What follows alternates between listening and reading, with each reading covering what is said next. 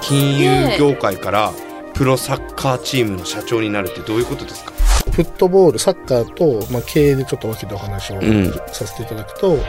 我々がロールモデルというか、うん。先駆けになっていかないといけないなと思ってますので、うちができなかったら他さんもなかなか難しいんじゃないのかなって、うん。あの真剣に思ってます。そしてその夢を叶えられた方が僕の隣におり、その夢を叶えられなかった人間が今ここで喋っているという状況でございます。まあ、我々の理解しているところでは、まあ、うちだけなのが前勝その県が FC 岐阜の株式を一部保有いただいて毎年スポンサーもしていただいてこのオール岐阜をどうやってそうやってサッカーをより根付かせていけるかっていうところはすごいむず難しいところですし、まあ、やりがいがあるかなと思います。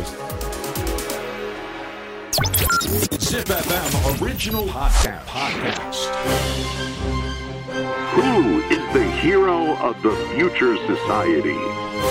This is Hero Quest.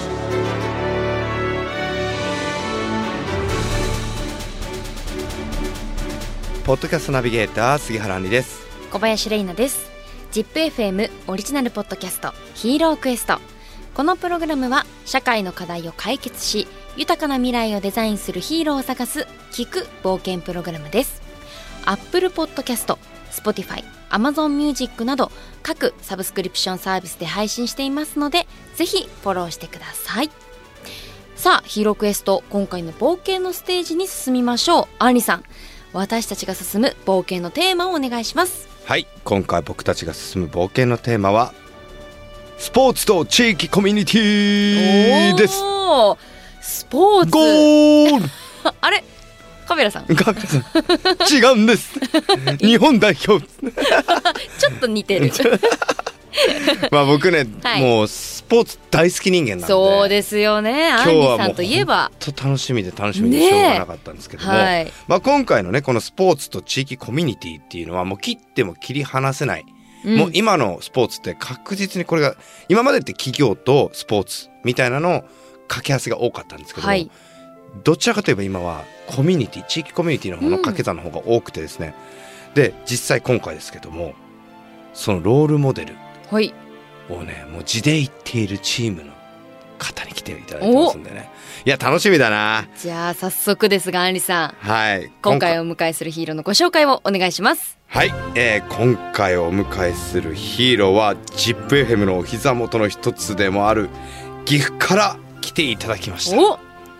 FC 岐阜代表取締役小松雄志さんです。よろしくお願いいたします。お願いしよろますしくお願いします。い。やもう、はい。小松雄志氏をはい。僕は今日迎えられるということで。あお二人はもともと仲良しというかお知り合いなんですか？そうですねもう10年近くですか、なん。長いですね。なんで最初に僕にオファーをくれなかったのかずっと不満に思ってました。え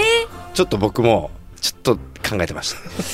どうしようかなと思って考えてはいたんですね、はい。えでも出会いのきっかけっていうのは？出会いのきっかけはとあるご飯会にまあ企業の方たちがたくさんいるご飯会に呼んでいただいて、はい。その時にいたのが小松くん小松さんでで僕もいてでなんかちょっと浮いてる2人だったんですよ。ほで当時はまあ後ほど紹介しますけども、FC 岐阜の代表では全くなくてうはいでお互いに2人でちょっともう一軒行きますかみたいな感じでどんどんどんどん仲良くなっていったのがおよそ10年近く前ですかね。へえその頃は痩せてましたよね、かなりね。うん痩せてましたね。あらあはい。そうなんですね顔半分ぐらいでしょ。いやそんなことないわ。顔半分は危ないでしょ。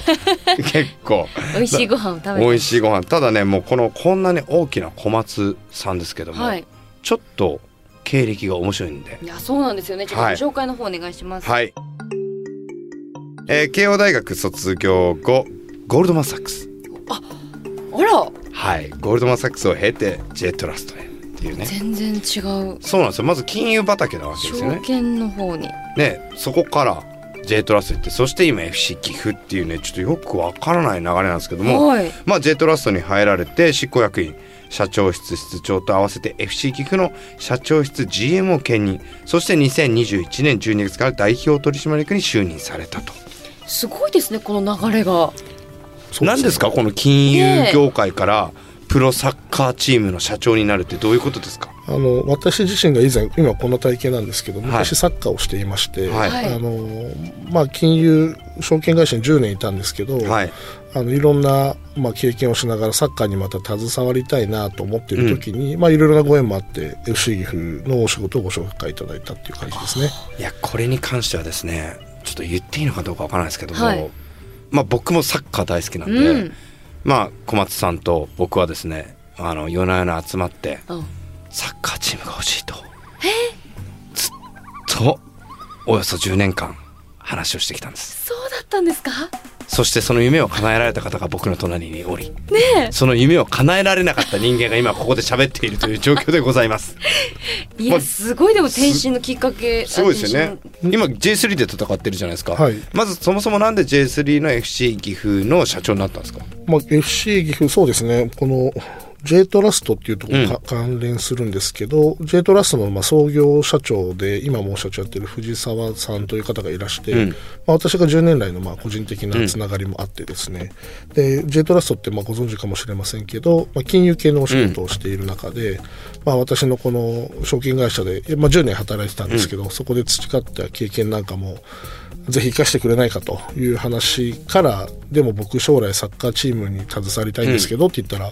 ちょうどいいチームあるよっていうところで、FC ヒョンが紹介してもらったのがきっかけです。うん、ごめんねちょうどいいチームがあるよみたいな感じで紹介されるシステム いやいやあのもちろん、あの、それ、そ、それで急に入るわけじゃないんですけど、もちろんもちろん、そこからまあいろんなプロセスを。まあかなりはしょったよねあかなりはしました。びっくりしたなんかもうね友達紹介する感じ でねね。あるよみたいなね。もともとは、あの、まあ、資金もある程度募った上で、海外チームを買うのもあり、面白いなと思ってたし、はい。それはまあ、以前、うん。杉原さんにもうん。話をしてたと思うんですけど、まあ、まずは同じ言語、同じ文化、まあ、うん。ね、で、同じような日本人が日本人による経営っていうのは、まあ、一つやってみてもいいかなと思って、まあたまたまその中で岐阜がお話をいただいた面白いですね実際この FC 岐阜ですけども僕はねサッカー大好きなんでわかりますけども、レナちゃん知ってます？J1J2J3 って。ちょっと私がサッカーがそこまで詳しくなくって。かすごいです。その下に JFL があって、はい。で地域リーグがあるわけですよ。でまあ J リーグに上がるためには基本的に J リーグが定めたねその基準っていうのにクリアしていかなければいけないんですよ。スタジアムの例えば状況だったりとか。そういうものをどんどんどんどんこうクリアしていってで J3 に入れて J2J1 って上がっていくんですけども今実際 J3 にいる FC 岐阜ですけどもチームの設立の歴史とかってどうなんですか？もともとは J2 に所属をしてまして、まあ、当時は J2 しかまでしかなかったんですけど、はい。まあ、そんな中でまあ日本サッカー協会が各地域にまあ一つのサッカーチームみたいな思いがあって、まあ、いろんなこうチームがどんどん増えてきた中で、我々はまあ残念ながらあの J2 にとどまることができず、J3 に今降格をしているという、いやでもだって一時なんかは日本代表の川口義勝選手とかそうですね。で今もね柏木選手とか宇賀神選手とか田中選手とか田中純也選手とかもう歴代の日本代表の人たちが J3 にいるんですよ。は考えられないですね社長、まあ、そうですね。いろいろ頑張りまして、うん。はい、おいろんなところで頑張ってなんとか来ていただいたっていうところではあるんですけども。まあ次のね次回でお話をちょっとしていきたいなと思いますけども、やけに浦和レッズの匂いがするなっていう話もねあ後ほどねあ。今度お話を聞いて。そうですね。うん、だってあれおかしいなレッズばっかりだなみたいなね。次回ね、はい。そこもちょっと深掘りしていけたらななんて。どうですか？J3 は難しいですか？難しいですねやっぱり。J2 へのそのなかなかチャレンジっていうのは難しいと思いますけども、今現時点ではどうですか？まあ、今、順位自体はあまり高くないんですけど、うただまあ今年から、まあ、去年ワールドカップであのコーチをしていた上野さんという方はい。を監督に招聘して、もう本当数年かけてチームを作るという今あの意思決定で今やってますんで、うん。まあ、そういった意味では選手もだいぶ若返って、うん。あのしっかりと形チームを作っていけるようにちょっとずつですけど、うん。成長していってるんで、まあ、チームの形なんかは徐々に見えてきたかなとはこれ若手を育てるっていうことはやっぱりユース世代をきちんと、まあですかインフラを整えていくっていうところがやはり大事ってことですか？そうですね、まあ、やっぱりできれば岐阜県にから育った子どもたちが FC 岐阜のアカデミーの中学校とか高校のチームに入ってもらってで FC 岐阜のトップチームのエンブレムをつけて、でできればその引退した後も岐阜に残ってっていうこういうサイクルができるようにはしたいと思ってますああので、なるほど。スペインのあれですかビルバオでしたっけ？みたいな感じで、そうですねあそこはねその地域で生まれた選手しかプレーしないみたいなのとかもあったりするので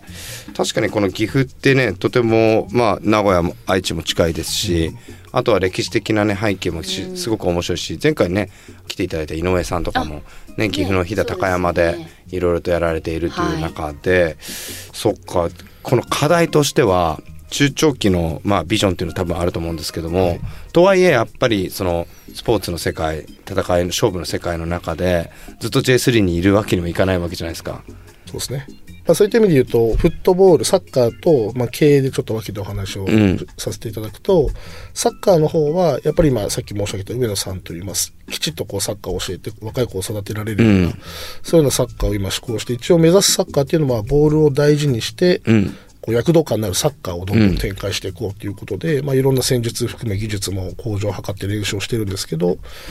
私が求めているのは、まあ、サッカー、まあもちろん結果は一番大事なんですけど、はい。でもこれって、もうもはやもう神様しかわからないというか、じゃあ勝負事ですからね。そうそう、おっしゃる通りです。うちのチームに例えばリオネル・メッシとか、クリスティアーノ・ロナウドがいたからって、うちがじゃあ昇格できるかってまた別議論だと思っているんで、なので私の経営レベルで申し上げると、まあ、特に選手現場に常に申し上げているのは、あの、どんな状況でも最後まで戦う姿勢とか、そういったところは絶対に失わないようにやってほしいなと思ってますし、仮に負けたとしても応援して見てくださってた方々が、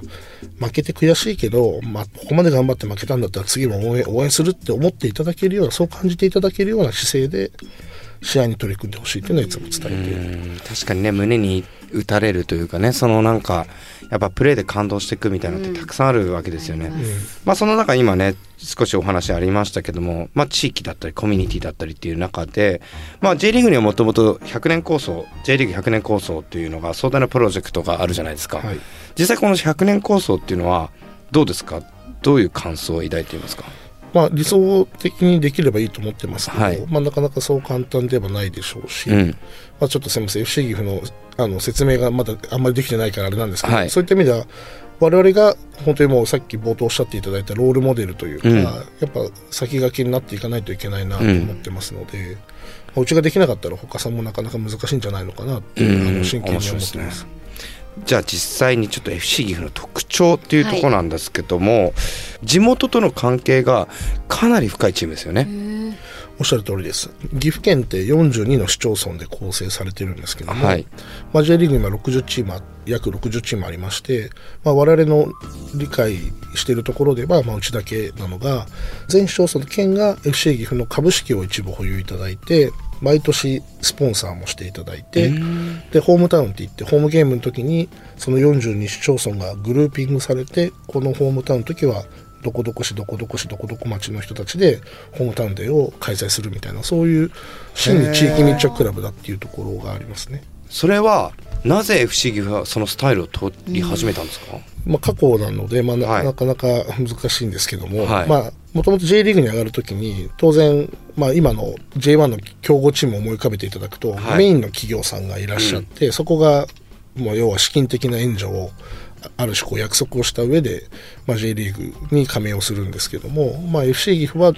そうはせずに、要はまあ、そういった意味で市民クラブというか、そういった一社の企業の資金に頼らずに、いろんな地域で一緒、全員が FC 岐阜を支えていこうという意思で作ったっていうところで、あの、他とは違うというところですね。レイナちゃんあの、はい。プロ野球と J リーグで大きな違いって何か分かります？ええ全然わからない。チーム名で分かりますよね。ああえっとその地域の名前をチームに入れてるってことですか？あー惜しえ？い野球チーム何個か言ってみて。え一個も知らない？西武。西武ロライオン。ッテロッテ。ジャイアンツ。何ジャイアンツ？読売ジャイアンツ、阪神。うん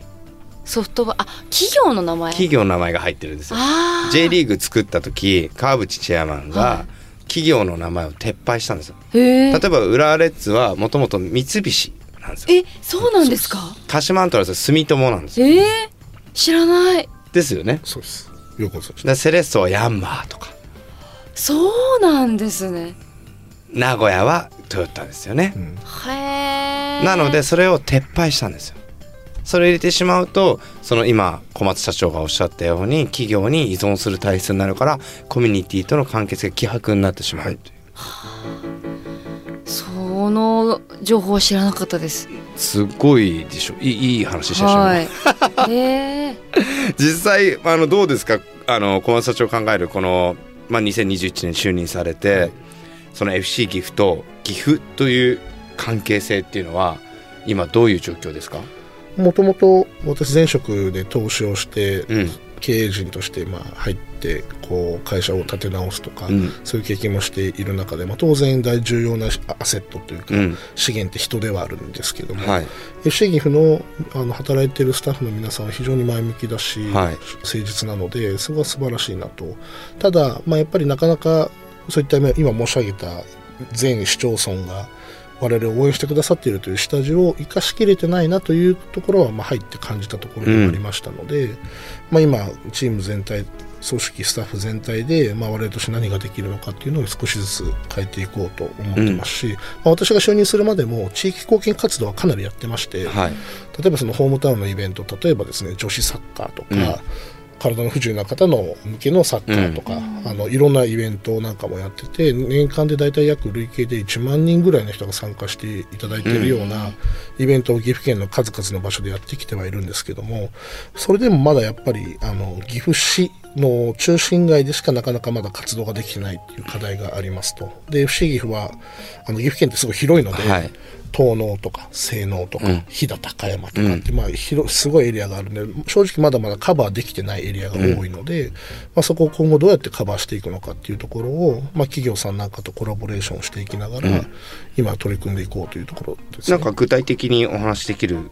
内容とかあるんですか？そうですね。あのちょ企業名はまだあるんですけども、まあ、ある大企業さんと一緒に、はい。あと地元の大学さんうん。と一緒にですね、まあ、吉木の規模って大体売上でいうと、まあ、9億とか10億前後の、まあ、小さいサッカークラブでは、はい。日本のトップクラスでいうと大体そうですね。50億6億、うん7そうですね。億ぐらい、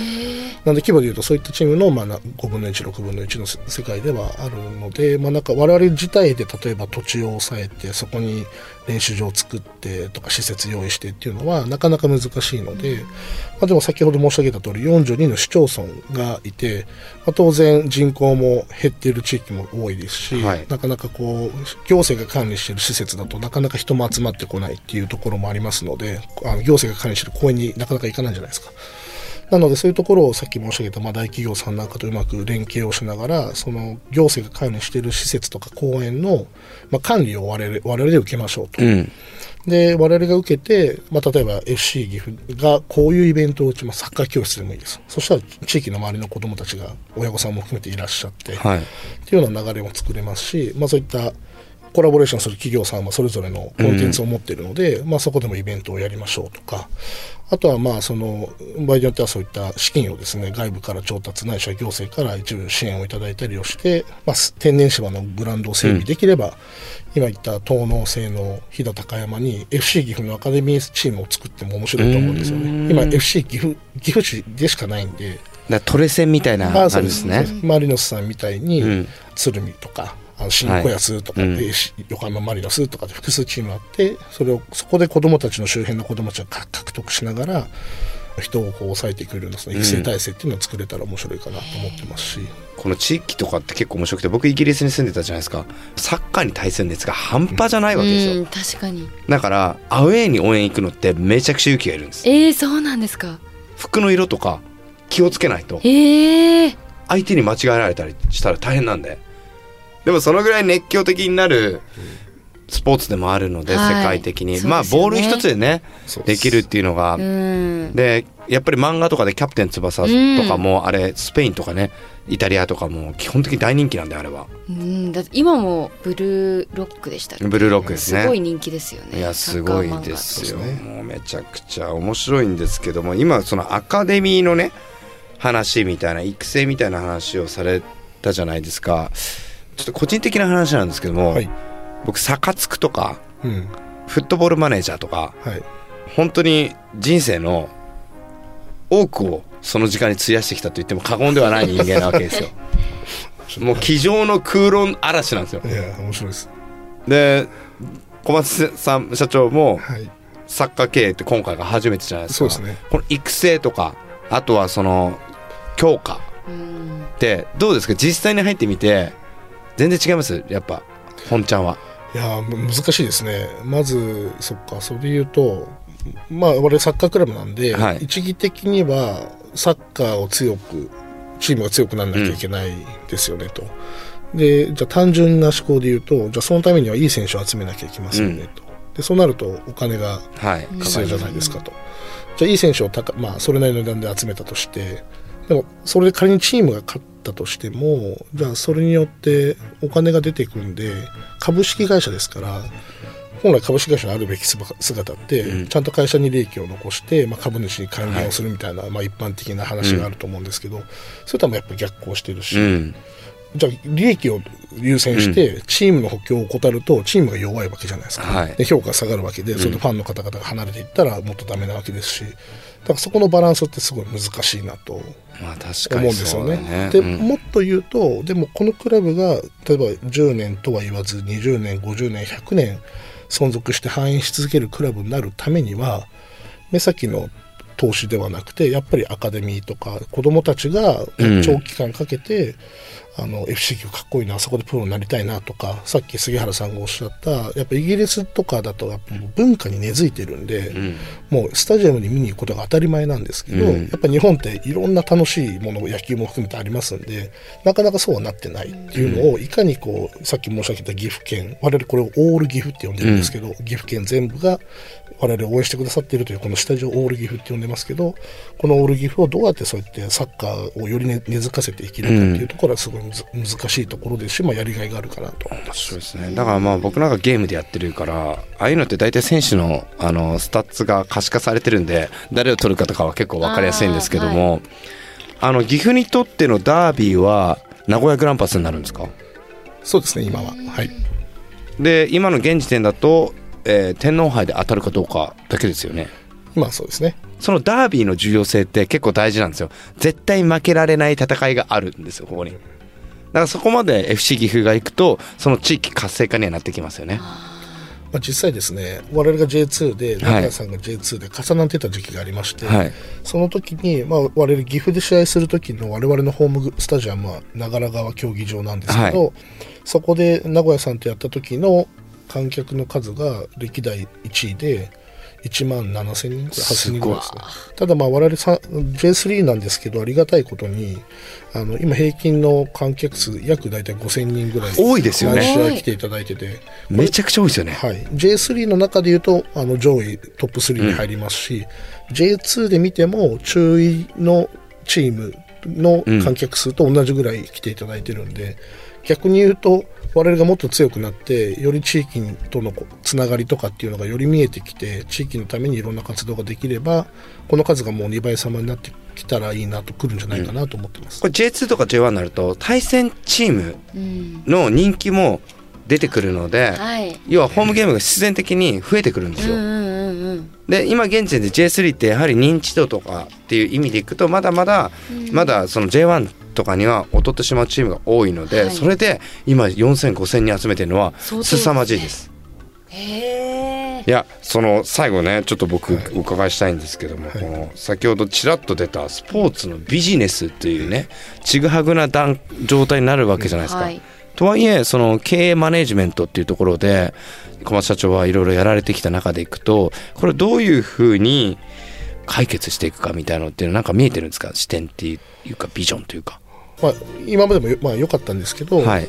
まあ、今はもうちょっと変えていこうとしているのは例えば昇格目指しますできませんでした、チームは要はチームの結果が伴いませんでした。うんうん。でも企業様あの一生懸命頑張るんでスポンサーをしてくださいみたいな感じって、うん。いただき続ける関係なわけで、そうすると企業さんも結果出てればとかやっぱそういうところにフォーカスしがちになってしまいますと。なんで、まあ、今我々そういったところで2つやろうとしてて1つはその企業さんの課題を解決できるようなことないかうん。っていうこと、さっき申し上げましたけど42の全市町村うん。と岐阜県とはまあいろんなところでパイプがありますし、はい。大変お世話になって応援いただいてるんで例えば FC 岐阜をうまく使ってくださいと、うん。でそしたら企業様スポンサー企業さんの課題の解決になるようなことを例えば FC 岐阜がプレゼンツして例えばイベントをやりましょうということもできるでしょうし、まあ、そこに今流行ってる SDGs とか、いろんな活動を絡めると今度は逆に行政さんも、じゃあぜひ一緒にやってみましょうかっていうタイアップのイベントができたりするわけです。でまあ、岐阜県では一応唯一のプロサッカークラブですし、はい。先ほど申し上げた通り、まあ、それなりの集客も見込めるのでやっぱり岐阜県下においては、まあ、かなりこう注目というか、あの信頼をいただいているので、まあ、そういったところをうまく活用しながら企業さんの課題解決に取り組んでいければいいかなと。いやいいですね。だからあれですよね。FC 岐阜という遊園地みたいなものでそこに対する入場料をまあたそれが仮に企業だったらスポンサーフィーだったりとかになって、まあ、そこで FC 岐阜の中でコミュニティ形成ができてで掛け算だったりとかをしていくとそうです。だから本来あの企業がたくさんお金をかけて広告を打ったりとか場所を作っていくことに対して FC 岐阜がそれをちょっと一旦一役を担ってくれるみたいなはい。ビジネスモデルですよね。はい、それによって企業さんの収益が上がればより我々を応援していただける下地にもなりますし、それがまたかえって社会的な意義があったり岐阜のためになるってなればいいサイクルができてくると思うんですよね。いやもう小松選手 小松選手じゃない 小松社長ありがとうございます今日本当にすみませんありがとうございます。次回もま小た松選手って言っちゃった 次回もいろいろとお話伺っていけたらなと思います、ヒーロークエスト次回も FC 岐阜代表取締役社長小松雄志さんとスポーツエンターテインメントの未来を冒険します小松さん次回もよろしくお願いしますよろしくお願いしますよろしくお願いし。ます。Hero Quest.